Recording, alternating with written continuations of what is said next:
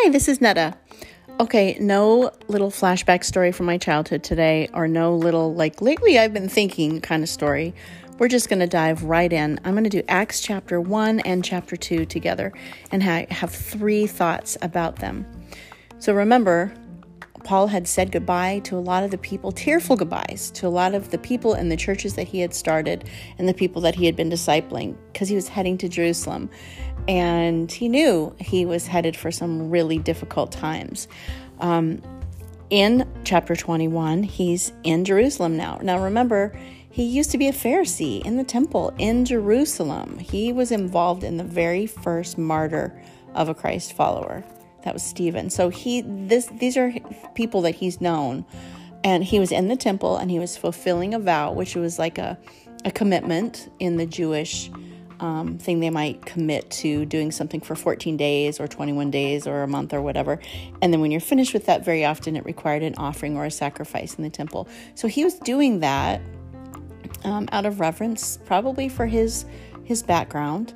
And while he was there, all of a sudden a bunch of people get all riled up and they start a riot against him. And it said he was close to being mobbed to death.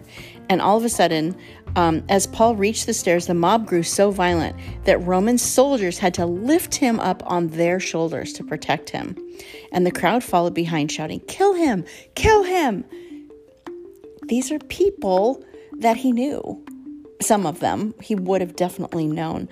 Um, so he's taken inside and he talks to the Roman soldiers and he's like, "Look, I would like to speak to that mob if if you'd please let me." And so in the craziness of it, they let him speak to the crowd. And the crowd listens because he starts speaking their language. And they listen very carefully. And Paul doesn't give this big detailed sermon. He just shares his story Sometimes we forget that telling people about Jesus doesn't mean we have all these right answers. It's sharing with them what Jesus has done for us. And that's what Paul does. He talks about who he used to be, how he used to persecute the Christians, how he met Jesus on the road to Damascus and it changed his life. And he and he throws in the whole salvation message. He's like, "You can have your sins washed away. Just call on the name of Jesus." And people are still listening. But then when he gets to the part in 22 21, and he goes, And the Lord said to me, Go, I am going to send you far away to the Gentiles.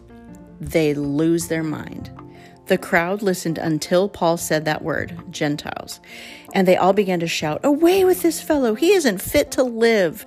They threw off their coats and tossed handfuls of dust in the air. it sounds a little dramatic to us, but that was very symbolic of like horror and anguish and like, you've got to do something.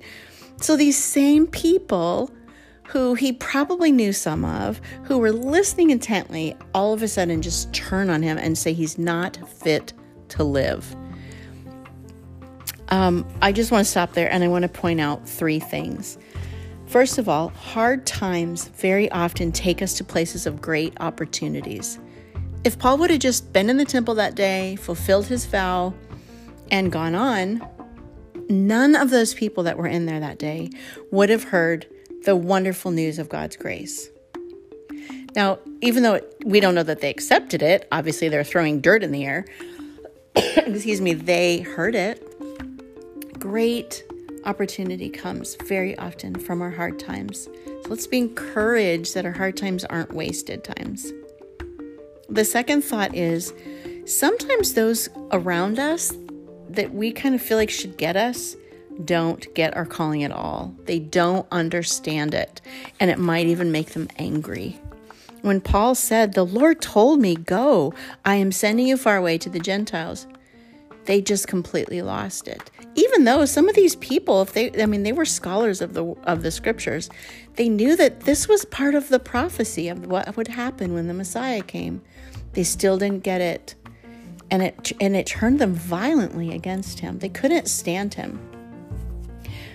Very often God will ask us to do something as part of his calling for our life and people around us don't get it and sometimes it's okay if they're like, you know, just sort of casual acquaintances and whatever. But when these are people that you kind of think should get it and they don't, it can be very painful.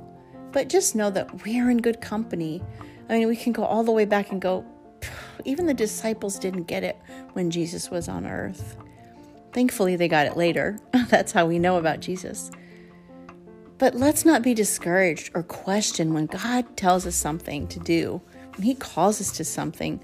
Don't be discouraged if other people don't get it. And the third thing, let's look back at chapter 21. In verse 15, all of a sudden, the narrative, which is written by Dr. Luke, he starts saying we. He's including himself in this story. We packed up our things, we arrived, etc. There are people around us, maybe just a couple, that are walking this journey with us. Let's treasure them. My friend, hard times come, but they can take us to great opportunities. Some closest to us will not understand our calling. So let's guard, appreciate, and love the ones who are standing and walking with us. And that is just a little piece of my heart.